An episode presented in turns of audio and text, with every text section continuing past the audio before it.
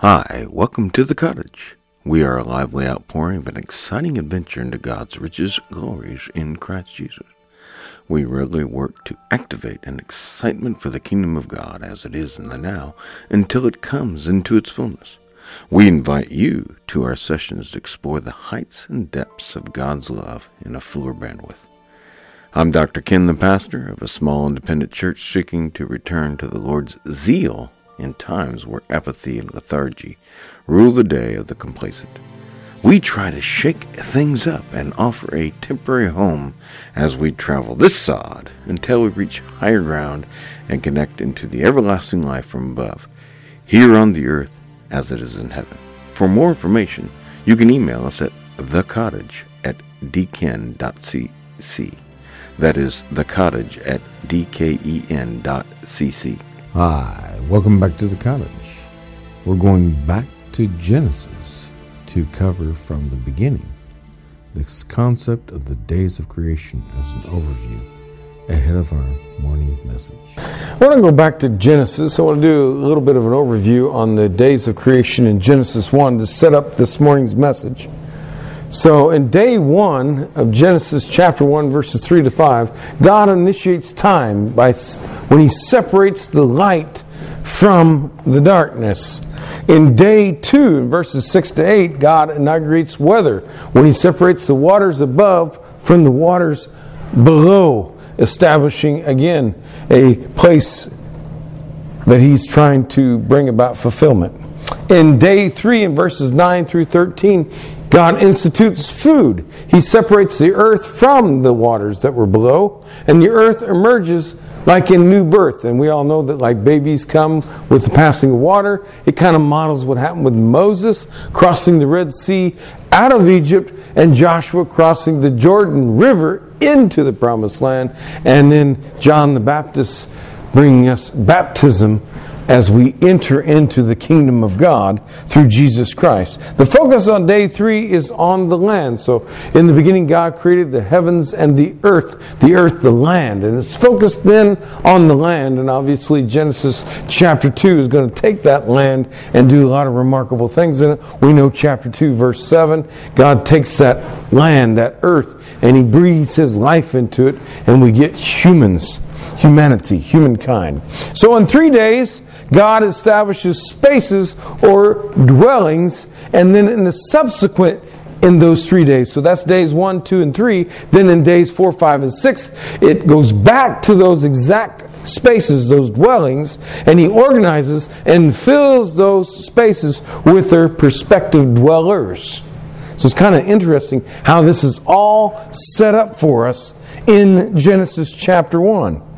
Kind of reminds me of what Jesus says in John 14, 2, when he says, In my Father's house are many mansions. If it were not so, I would have told you. I go to prepare a place for you. God, in new creation, Christ has gone to prepare a place for us where we can be with God.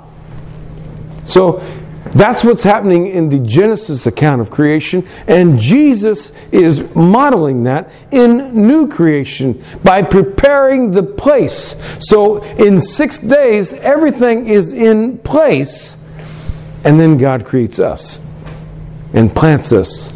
You know, like He planted the garden, but then He puts He plants Adam in that garden. So he's preparing a place for us so that we can have fellowship with God and with one another, to love God, to love each other. So, if we look at it all, we have time, weather, and food. So we have the light, the firmament, the waters, the dry land appears, and vegetation, the basis for all life. Then we have light in day one, we correspond with day four, the light bearers. We have the firmament, then we have the flying creatures. We have the waters, then we have the water creatures. We have the dry land, then we have the land animals, and of course the vegetation. And then out of the earth, life comes in the form of the vegetation, but seeds, but also out of the earth, God creates humans, humankind in His image. And then day seven, God ceases because everything is set in its place. It's not like God needs to sleep or anything, it's just that it's all set up. It's kind of like a king establishes his kingdom, and then he sits on his throne, and now he's ready to rule. He sets up his government. In January, that's what happens. They set up the new government, they get all the cabinet members in place, and then they begin to rule. The election cycle is over, and now they're supposed to get to work. We often think of rest in Genesis 1 as the opposite of work. Actually, it's not. That's where work can begin. So, what we have here is God establishes time, appointed times. Times, he's, he's setting aside time. So, you have the sun, the moon, and the stars, and you're going to use those to guide you in a calendar so that we can have times to meet. Now, I told you last Sunday that uh, Teresa and Jubilee had to go to school. And again, I mentioned Jubilee's done with her kidney medicine, so you take her off too, the prayer list. But they had to go to school on Christmas Day because they've already got all these other appointed times to take off school where they're supposed to be with their family and with worship with gods in Nepal. So there's appointed times via these appointed anointed vessels. He's, he's tying it to all these things. So we have the, the creatures and we have the vegetation. But it's all to align and join these spaces where we can come together with God. We can come together with God. You can see that in the sacrificial system of the grain offerings and the animal sacrifice. The very things made on those days. So God appoints times with Moses to come to, all the people will gather at these times and come to the temple or the sanctuary, the tabernacle, the appointed place I set up an appointed place where I put my name. Then you will come at the appointed time, and then you will take the grain offerings and you'll have the animal sacrifice. Amazing. This, this all ties together. And the whole purpose gets back down to what I keep saying in Matthew chapter 6, verse 10, where Jesus says, Thy kingdom come, thy will be done as it is in heaven, where heaven and earth come together as one. Because God wants to dwell with his people. That's what happened when, the Word was made flesh. When Jesus became human, God and humanity in one space. And God is walking around the earth in sandals. He's walking around. He's walking on the water. he's eating. You know, he's doing so many ma- uh, wonderful things. You know, and so it's amazing that that happened where God, and it's all because God wants to have fellowship with us. And we lost that fellowship. Douglas Knight, an Old Testament scholar, puts it this way. I rephrase some of his terminology here, here because there's a lot of Hebrew and technical terms here. But basically, he says, in my words, that Yahweh creates the world in a state of righteousness that results in peace. He sets up a state. He orders everything in those six days so that we can get to the seventh day, the day of peace, where there's peace with each other and everything is peaceful. I was told by my nephew uh, yesterday that my other nephew, his older brother, is studying ecology. You know, and there's supposed to be a lot of jobs around ecology. I'm not sure how that works. The harmony of how all of creation comes together and we can be at peace with all of creation. Any act of sin or injustice introduces discord and it shatters that peace. Therefore, restoration requires an act of justice to reestablish the righteousness, to bring it back, to swing the scales back to equilibrium. Justice is not merely punishing the guilty, but it also involves restoring the victim to participation in the community. Only when all all are able to enjoy the fullness of life in the community. Does righteousness reign? Where everyone is able to participate. And my participation does not conclude yours, does not preclude yours, it disclude you. In other words, I can participate fully, but at the same time, I don't go so far that my participation would not allow you to participate, whether we can all participate in community. And that's how he describes Genesis from the beginning, what God set up. That's the Hebrew ideology of what they understood in those seven days. Going to Isaiah 32, verses 17 18, it says, In sure places and in quiet resting places. God wants to set up sure dwellings, in sure dwellings, in quiet resting places. God wants to give us a rest. And that's kind of like what we're here for. We kind of got things mixed up, I guess. I'm not sure. Sunday's supposed to be a day of rest, right? Does that mean we come here and experience God's peace or we sleep in? I'm not sure. I'm not sure if I'm going to get to church next Sunday because I got so far to go. I mean, it's going to be a long trip. If you don't see my car next Sunday, maybe the rapture happened. So, the idea of rest, of peace, and that's why we want to have church, to have this place where we can have with each other fellowship and those wonderful business meetings after church to discuss Sherlin's morning routine. And then we can have fellowship with God. As I prayed in the opening prayer, there are myriads and myriads surrounding the throne in fellowship with God. And then there are people around the world. I mean, New Zealand has already dropped the ball. They've already celebrated New Year's. So, you know, it's already happened. So we join in all of that communion and fellowship. And the interesting terminology, and I taught you this before, but I got to go back to this. This same idea, this resting places, is the Hebrew word menucha. Just happens to be my wife's name in Nepali, but it's not related. Her name in her Nepali name, birth name is Menika. Just happens to be the same pronunciation, but they don't mean obviously the same thing. But it's amazing. Menucha is this rest that we're supposed to have on, on this, the seventh day. That everything has been organized and now it's, it's, it's just set to go. It's like, you know, what do they play these football games? Is that what uh, this weekend's all about? I don't even know anymore. Whatever, you know, everything's set, the game's ready to go, and now we just play the game or we just sit back and watch the game. That's the idea. It's not that it's rest that we sleep or oversleep or never mind. Anyway, it's the idea that now it's all ready to go. We, now we can commence with, with God's program. Now it can happen. All the preparations have been made, and now we can have the party in the annex because everything is done. Everything's decorated, everything's been bought, everything's been cooked, everything's done. I've had my bath, I've had everything, and now I'm ready to go to the program. That's the idea of, of this day seven of the Shabbat. Is now I can enjoy fellowship with God and with each other. That's the central core ideology. And that we participate where everyone is able to participate without limitation. And it goes back to Isaiah chapter 66, verse 1. Thus saith the Lord, The heaven is my throne, and the earth is my footstool. Where is the house that you will build unto me?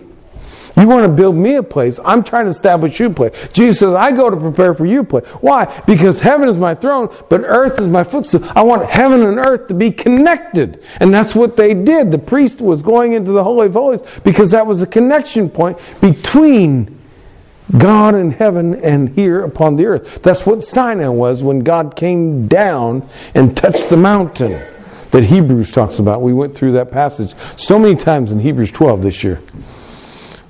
That, the author of Hebrews says, We don't have Mount Sinai, we got something far better.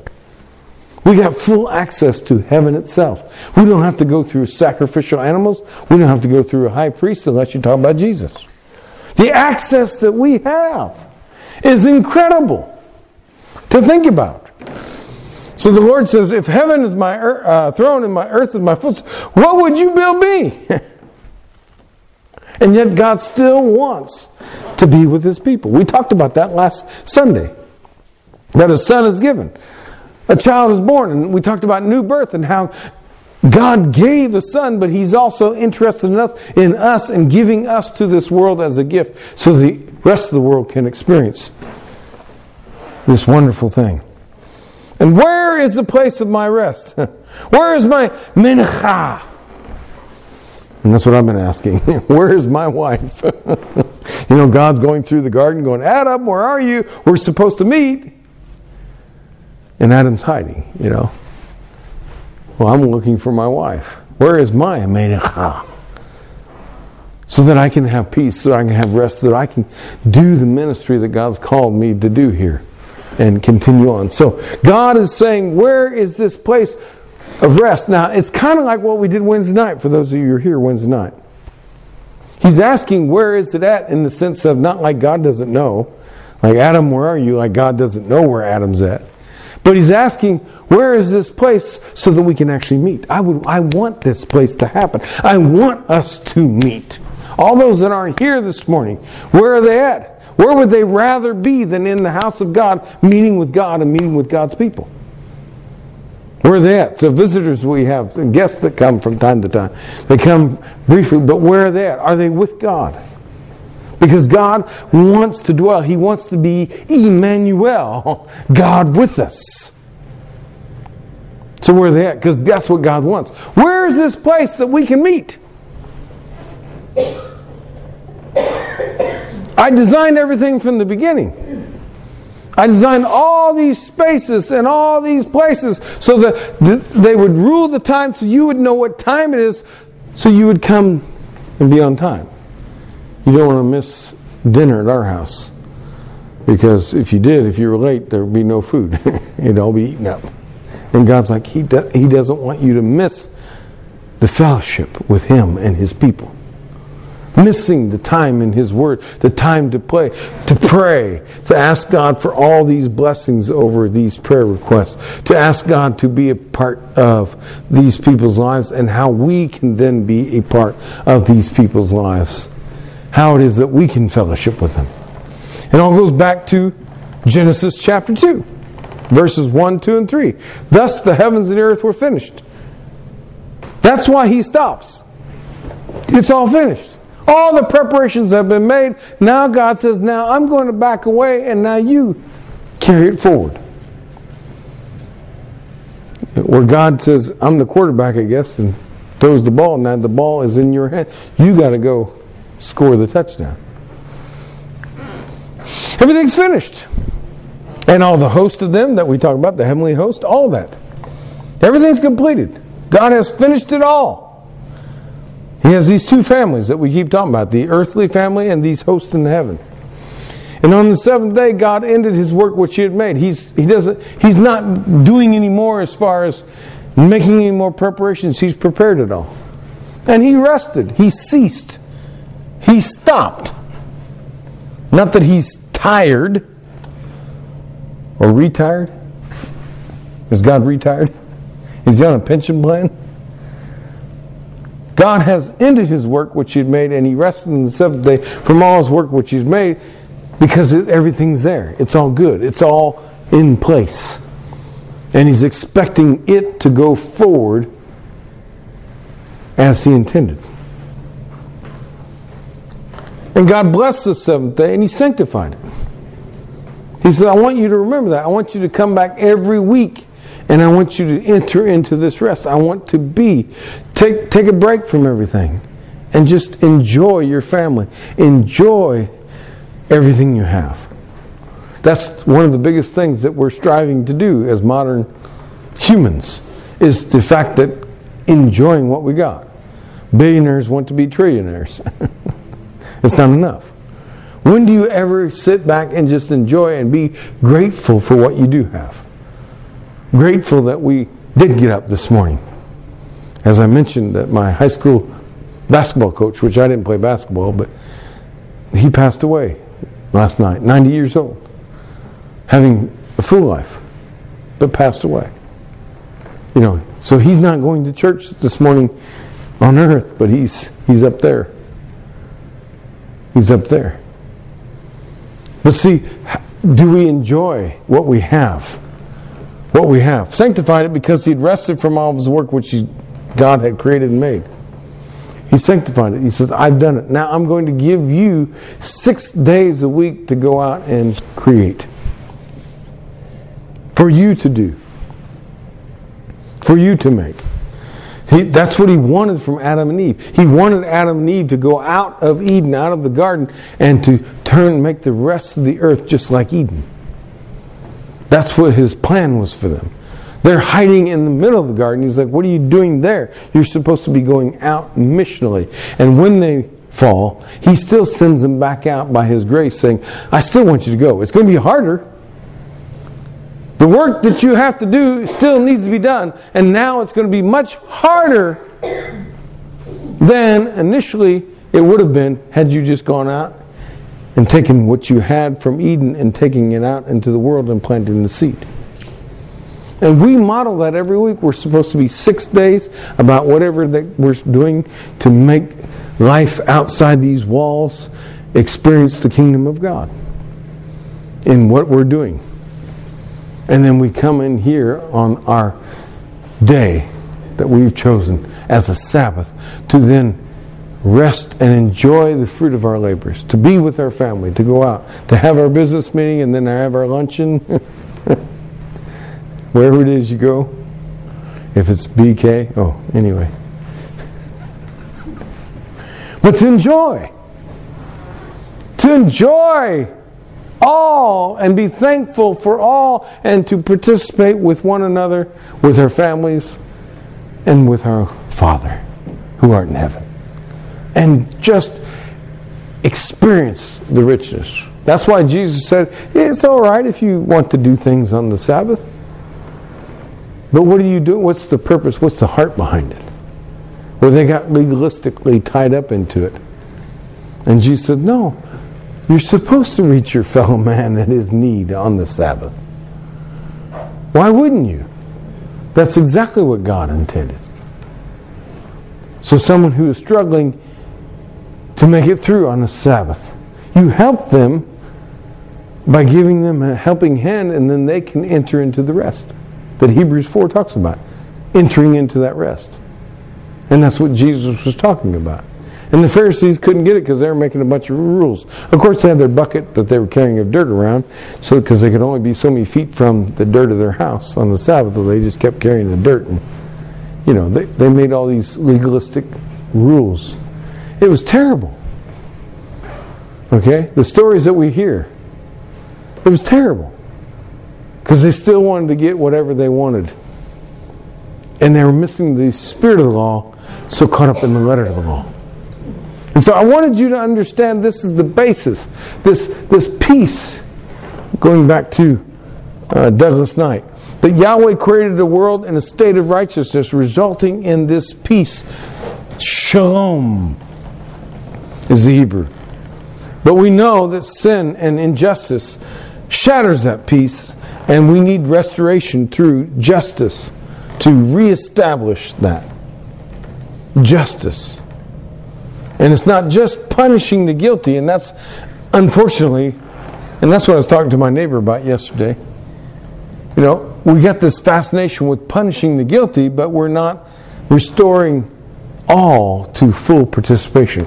And I love this final sentence. Only when all enjoy the fullness of life in the impunity does righteousness truly reign. Everyone must be able to, even the guilty party, must be able to be restored. And that's the forgiveness of sins, and that's what Jesus offers at the cross. And it's a powerful way to understand what God originally intended and then what all happened, but how He keeps repurposing by getting us back toward that original righteousness, to experience it as God always intended, and have that peace, to bring about that peace. And so we're going to talk about that in the morning message about this peace, this peace, this place that God wants us to inhabit and be at peace with Him and with one another so everyone flourishes. That is the vision that God has for us.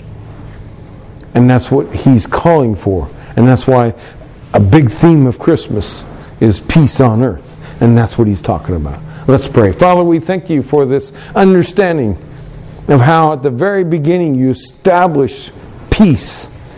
And we are seeking that peace. And the only way to get there is through acts of justice, justification, whereby we bring forth and insert into a place justice, to restore righteousness, to bring back the peace through the forgiveness of sins through your grace, for us to experience life as you intended it. And so help us, Father, to understand that.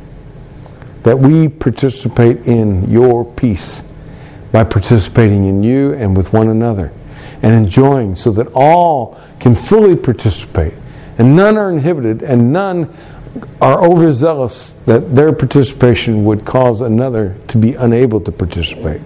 But that we are all freed to fully participate so that, as Paul said in Ephesians 4, every joint supplies to the edification of the entire body so that everything flourishes and everything is able to fully enjoy this state of peace and righteousness.